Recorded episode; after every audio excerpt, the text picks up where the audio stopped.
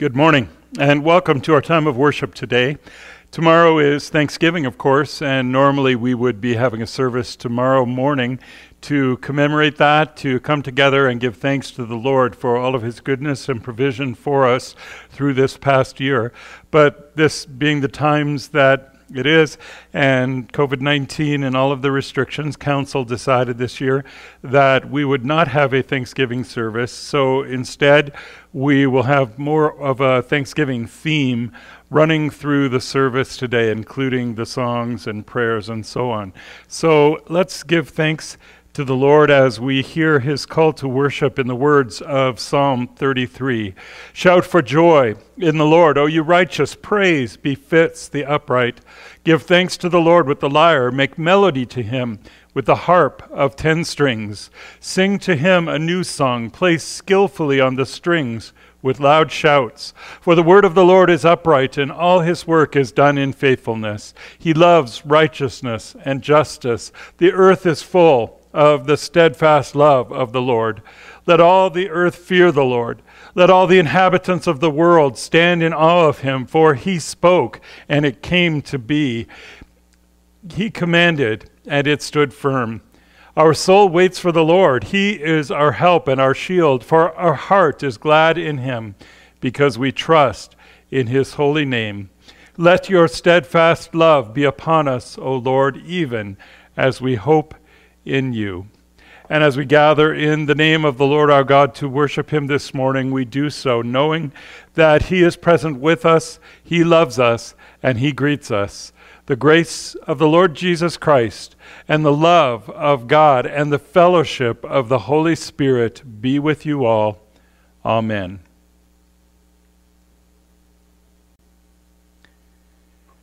We are called to confession this morning with words from Psalm 103. The psalmist declares, The Lord is merciful and gracious, slow to anger, and abounding in steadfast love. He will not always chide, nor will he keep his anger forever.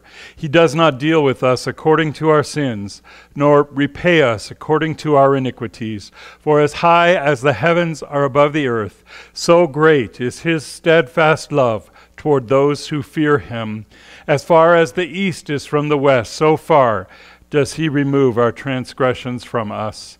As a father shows compassion to his children, so the Lord shows compassion to those who fear him, for he knows our frame. He remembers that we are dust. In the strength of this assurance, then, let us confess not only our sin, but also our absolute need of Christ before the Lord our God this morning. Father, as we come to you this morning, we confess that we have not always been the people that you have called us to be and created us to be in Christ Jesus. We confess that we have indeed sinned to our own grievous fault in our thoughts, in our words, in those things that we have done, and also, Father, in the things that we have failed to do. We have been disobedient where you commanded, and Father, we have been negligent where you have commanded. And so we look to you and we pray for your grace and mercy to work in our hearts. We pray, Father, that having trusted in Christ alone, we may now experience the cleansing that only his blood can impart. We pray that you, our God, would heal us. Cleanse us, make us new, renew us through the blood of Jesus, that we may walk as he walked, that we may live in obedience and faith, that, Father, we may love you with all of our heart and soul and mind and strength. These things we pray in the name of Jesus, our faithful Savior. Amen. Again, the psalmist declares Blessed is the one whose transgression is forgiven, whose sin is covered.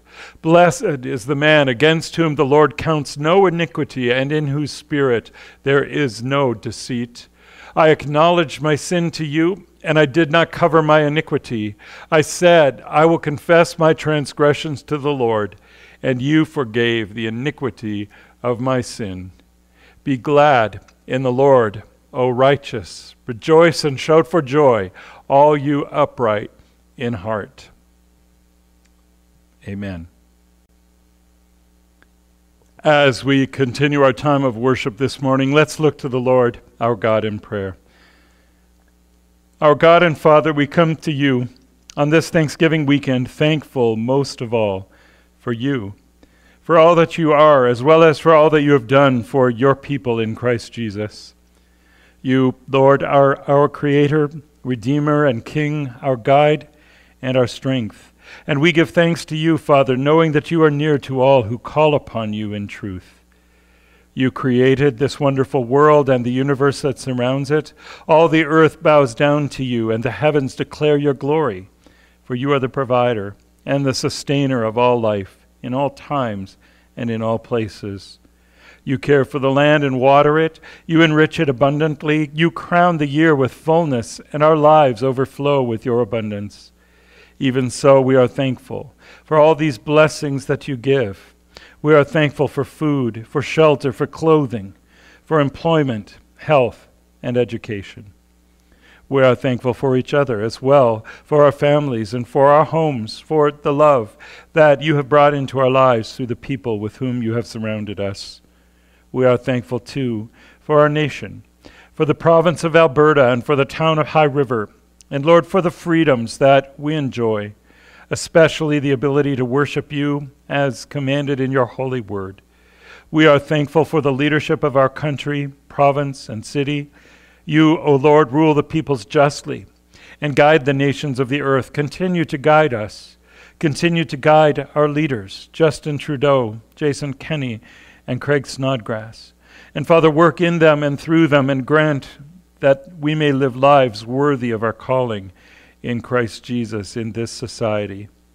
We are thankful for community services, Lord, for community shelters, food banks, nursing homes, police and fire protection, churches, schools, and health care. We are thankful that we can look to those institutions in times when there is need. And Father, we are thankful for this church as well and for the body of Christ across this city and around the world. We are thankful for all who serve in our church, the council, the teachers, the greeters, those who clean and maintain the property, those who provide music for our worship services, those who pray, those who need our prayers, and all those who attend. Keep us true and steadfast to your word, we pray, O Lord. Forgive us for those times when we have not been so. Forgive us, Lord, just as you have called us in your grace to forgive one another, and just as we, as evidence of that grace, are determined to do so. As often as we struggle with this, we pray that the light of your face would shine upon us, that you would give power and strength, that you would lead us not into temptation, but rather lead us in paths of righteousness for your name's sake, that we may proclaim your glory in all that we do and say, and even in the thoughts and meditations of our heart. As you, Lord, are the giver of every good gift, we would give you thanks in word and deed, not only today and on this Thanksgiving weekend, but always and forever. Receive our worship, we pray, in word and song. Receive that which is given here this morning as well in support of World Renew and that ministry. Bless and multiply our offering. Make it go far in your service that people may see the good which is done in your name. Turn to you and give you all glory, honor, and praise. We ask this of you, Lord, for you alone, Father, Son, and Holy Spirit, are the giver of all good things, and you are worthy of all blessing, honor, and praise, for yours is the kingdom and the power and the glory forever. We pray in the name of Jesus. Amen.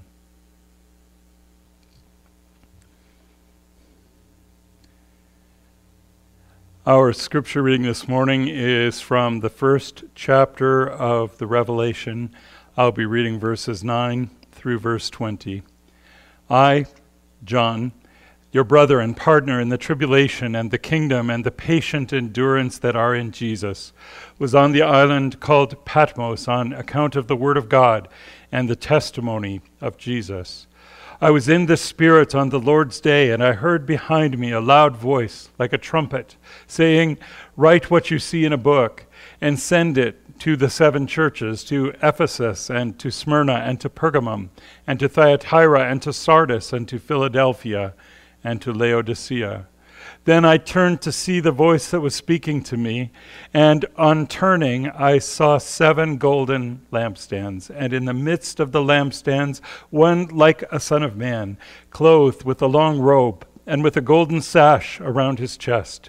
The hairs of his head were white, white like wool, like snow. His eyes were like a flame of fire, his feet were like burnished bronze refined in a furnace, and his voice was like the roar of many waters.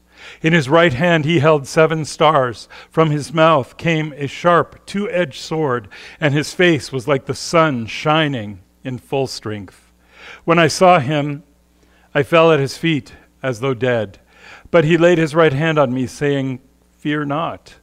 I am the first and the last and the living one. I died, and behold, I am alive forevermore, and I have the keys of death and Hades. Write therefore the things that you have seen, those that are, and those that are to take place after this. As for the mystery of the seven stars that you saw in my right hand and the seven golden lampstands, the seven stars are the angels of the seven churches, and the seven lampstands are the seven churches. This is the word of the Lord. Thanks be to God. Even though we are giving our service a bit of a Thanksgiving Day theme today, we are carrying on with the series of messages that we began just last week, part three of this same Jesus, a look at the Gospel of Luke and the book of Acts, and now the book of Revelation. Uh, look at those books, which focuses on the fact that this third book before us now is first and foremost the revelation of Jesus Christ. Now, that in itself is complex enough that it's going to take John 22 chapters to get from that opening statement, the revelation of Jesus Christ, to his concluding benediction the grace of our Lord Jesus Christ be with all.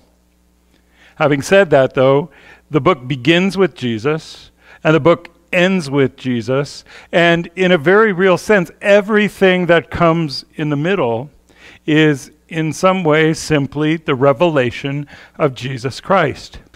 That's really the whole point of this book, and to go looking for anything that is not a part of that is, in some sense, to miss that point. And I think maybe this is more important than ever. While studying for this sermon this past week, Pastor Matt and I ran across a video in which young adults from several countries around the world were asked the simple question Who is Jesus to you? And, and I wrote down some of their answers. One young man, the first in this video, said, Personally, I don't believe in Jesus. That's just a personal opinion. I don't know. And another said, I think Jesus is a religious figure. We all have our own beliefs. Some believe in Buddha, and others will believe in Jesus Christ. A young woman who probably thought of herself as a Christian said, Who is Jesus to me? He is a gift giver, kind of like a divine Santa Claus. And another one went on to say, Jesus to me is probably God. Then there was the man who said, I'm not religious, but I would say all those prophets, they have respect for me, Jesus, or any one of them. And a young student who was speaking from China said, I think Jesus is a man.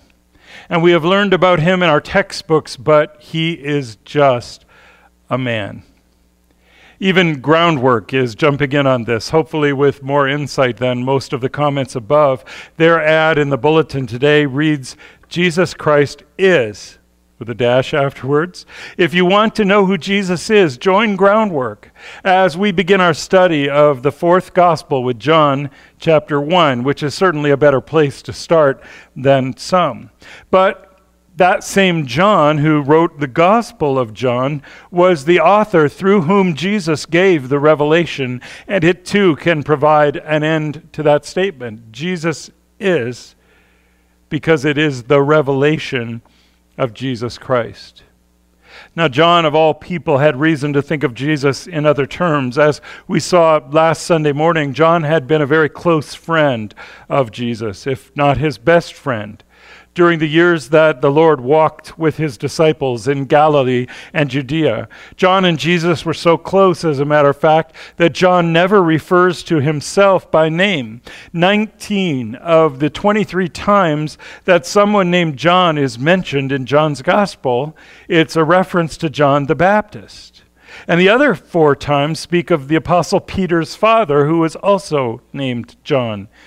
But five times, five times in this book, the Gospel of John, John refers to, quote, the disciple whom Jesus loved. And on those occasions, we know that he's speaking of himself. So John knew Jesus. John heard Jesus speak. John saw the miracles. He even opened his first epistle, 1 John, by writing that which was from the beginning, which we have heard, which we have seen with our eyes, which we looked upon and have touched with our hands concerning the word of life. The life was made manifest, and we have seen it and testified to it and proclaimed to you the eternal life which was with the Father and was made manifest to us that which we have seen and heard. We proclaim also to you, so that you too may have fellowship with us. And indeed, our fellowship is with the Father and with his Son, Jesus Christ. In other words, as his beloved friend and companion, John knew Jesus. In fact, his final reference to himself in John 21 20 reads Peter turned and saw the disciple whom Jesus loved following them, the one who had also leaned back against him during the supper. John knew Jesus. But he knew him during that time when Jesus had emptied himself, taking the form of a servant and being born in the likeness of men.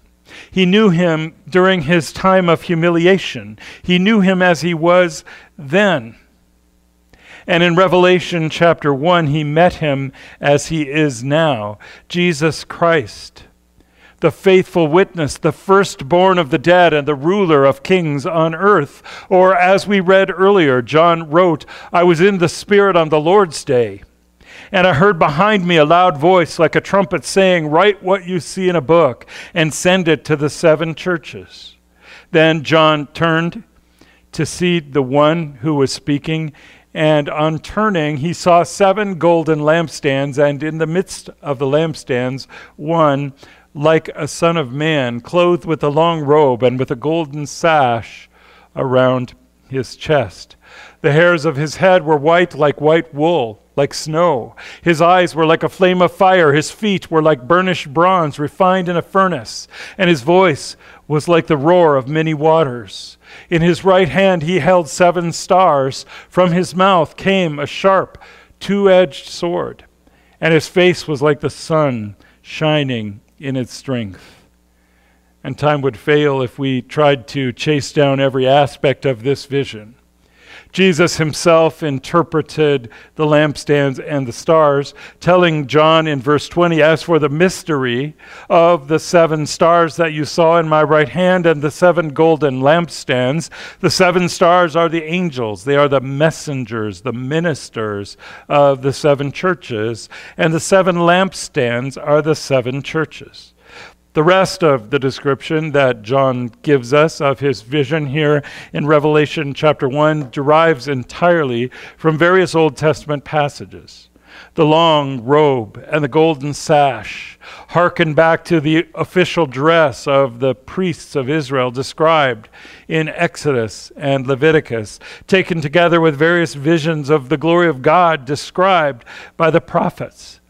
As the Old Covenant priests were responsible for tending the lamps that burned constantly day and night before the throne of God. We are told here in Revelation that Jesus, the great high priest of the order of Melchizedek, walks in the midst of the church tending to his churches like those lamps that burn constantly before God's throne, tending to them like lamps in the temple of God the descriptions of his hair, eyes, and feet, all speak to his holiness and are connected to Daniel's vision of the throne and glory of God himself. For this particular high priest was chosen by the power of an indestructible life, as we read in Hebrews, and is, in fact, God the Son, our great high priest, and also the ruler of the kings on earth. His voice, John says, is like the roar of many waters, the stars in his hand, and the sword from his mouth, and the brightness of his countenance. All of this has to do with his prophetic message. It has to do with Jesus' role as the prophet of God. So, in this glorious vision, which John saw and wrote down for us here in Revelation chapter 1, Jesus, the Son of Man, which was his favorite title for himself, is established as the priest, the king, and the prophet, to which all other prophets, priests, and kings in Scripture merely point by faith. It's also worth a mention, as we noticed last week, that when John and Jesus saw each other, Jesus didn't stroll over and give John a noogie and say, Where you been, John? It's been years. Instead, John writes, when I saw him, I fell at his feet as though dead. And it's only then that Jesus touched him. Verses 17 and 18 He, Jesus, laid his right hand on me, saying, Fear not, I am the first and the last and the living one. I died, and behold, I am alive forevermore, and I have the keys of death and Hades. So then, priest, king and prophet, but also by allusion, if, if not by direct reference at this point, the true Lamb of God slain to take away the sin of the world, as John had written some years before, now risen, risen from the dead, ascended, and holding in his hand the keys of death and the grave. As it says in Romans chapter 6, we know that Christ, being raised from the dead, will never die again. Death no longer has dominion over him. For the death he died, he died to sin once for all. But the life he lives, he lives to God. And there's something there that we need to grasp. Because every other person in the entire record of Holy Scripture that is described as having been raised from the dead, from the widow of Zarephath's son to Lazarus of Bethany and Eutychus of Troas, every one of them was raised to die again. They came out of their various deaths unchanged. They were raised up, but they were still mortal. But Jesus, the Christ, the Son of the living God, did not come out of his tomb unchanged. That life that was restored to him at the resurrection was not simply a continuation of the life that he had before he was crucified. It was something altogether new. To borrow a phrase from Paul, that which was perishable put on imperishable, and that which had been for a time at least mortal was raised up to immortality as Christ. The firstborn from the dead was raised up from the tomb and seated at God's right hand to reign in the midst of his enemies, ruling the nations with a rod of iron until the last enemy, death, has been subjected beneath his feet. And as the writers to the Hebrews exhorted, we are to look to Jesus now the author, the founder and perfecter of our faith, who for the joy that was set before him endured the cross, despising the shame, and is, is right now, today, this very moment, seated at the right hand of the throne of God. See, the question is not really who is Jesus to you? I mean, I suppose we can ask that question, and I suppose that there may be as many different answers to that question as there are people to answer it. But the real question, the question that matters, is simply who is Jesus? And again, last week I referred to a song that we sing occasionally, and it's really a prayer Show us Christ. O God, reveal your glory through the preaching of the word. Show us Christ. Show us Christ, not as we might wish him to be, especially not that, and not even as he was.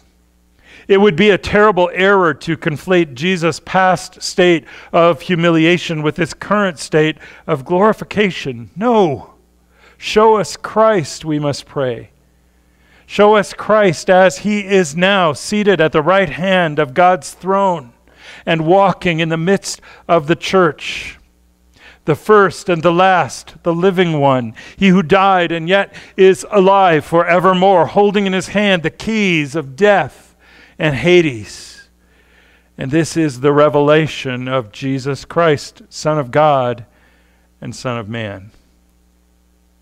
Now, what does it matter, we might ask? Well, I don't want to go too far beyond the text, but how many times did Jesus, during those days when he walked with his disciples, say to them, Fear not, or don't be afraid, or something along those lines. It was a word that they heard over and over and over again from their teacher and friend. They heard it so often, and yet John, in his gospel, chapter 20, verse 19, tells us that on the evening of the very day when Jesus rose from the dead, his disciples had gathered in a room, the doors being locked where the disciples were for fear of the Jews. It is undoubtedly true that after their encounter with the risen Christ, that particular fear fell away. We see Peter and John and James all becoming very bold in their relationship with the Jewish people. But when Jesus laid his hand upon John in Revelation chapter 1 and all through this book, the Lord of heaven and earth is saying, not only to the seven churches to whom it was originally addressed, but to all of his people everywhere, in all times and all places, fear not. You don't need to be afraid. There is nothing at all in this world of which you ought to be afraid. And that's why this is so important for us in these days in which we live, when things seem unsettled, when we don't know where society is going with this whole pandemic and our response to it when there are people in the government who are saying, be afraid, and there are others who are saying, no, don't. Over all of that, there is Christ saying, fear not. That's not to minimize this virus or anything of the kind. It's not to minim- minimize the wars and rumors of wars and the violence that's going on just to the south of us. It's not to minimize anything. But one of the songs that we've used lately puts it so well. They sing, Be still and remember. The worst that can come but shortens our journey and hastens us home. Speaking under the inspiration of the Holy Spirit, the Apostle Paul said it even better. What shall we say then to these things? If God is for us, who can be against us? He who did not spare his own son, but gave him up for us all, how will he not also, along with him, graciously give us all things? Who shall bring any charge against God's elect? It is God who justifies. Who is to condemn? Christ Jesus is the one who died. More than that, who was raised, who is at the right hand of God, who is indeed interceding for us. Who shall separate us from the love of Christ? Shall tribulation or distress, or persecution, or famine, or nakedness, or danger, or sword? No. In all these things we are more than conquerors through him who loved us. For I am sure that neither death, nor life, nor angels, nor rulers, nor things present, nor things to come, nor powers, nor height, nor depth, nor anything else in all creation will be able to separate us from the love of God in Christ Jesus our Lord. The same Jesus who said to John, and I believe to all of us through the revelation, Fear not. I am the first and the last and the living one. I died, and behold, I am alive forevermore, and I have the keys of death and Hades. Even so, to him who loves us and has freed us from our sins by his blood and made us to be a kingdom and priests to his God and Father, to him be glory and dominion forever and ever. Amen. May we pray. Father, give us ears to hear your Son, our Savior, Jesus Christ, speaking to us by the Holy Spirit through the Word. Give us ears to hear him say to us, Fear not and give us hearts to be doers of the word, that in all confidence, with all boldness, we may go out into this world and, Father, may proclaim by word and deed the gospel of the kingdom of our Savior Jesus Christ, looking forward to and hastening the day when every knee will bow and every tongue confess that Jesus Christ is Lord to your honor and glory, our God and our Father. Even so, come, Lord Jesus, we pray in your name. Amen. As we have gathered in the name of our Lord and Savior Jesus Christ, we are now sent on our way in his name as well, and with his blessing. May God be gracious to us and bless us and make his face to shine upon us, that your way may be known on earth, your saving power among all nations. Let the peoples praise you, O God. Let all the peoples praise you. Let the nations be glad and sing for joy, for you judge the peoples with equity and guide the nations upon the earth. Let the peoples praise you, O God. Let all the peoples praise you. The earth has yielded its increase. God, our God, shall bless us. God shall bless us. Let all the ends of the earth fear him. And all God's people said, Amen.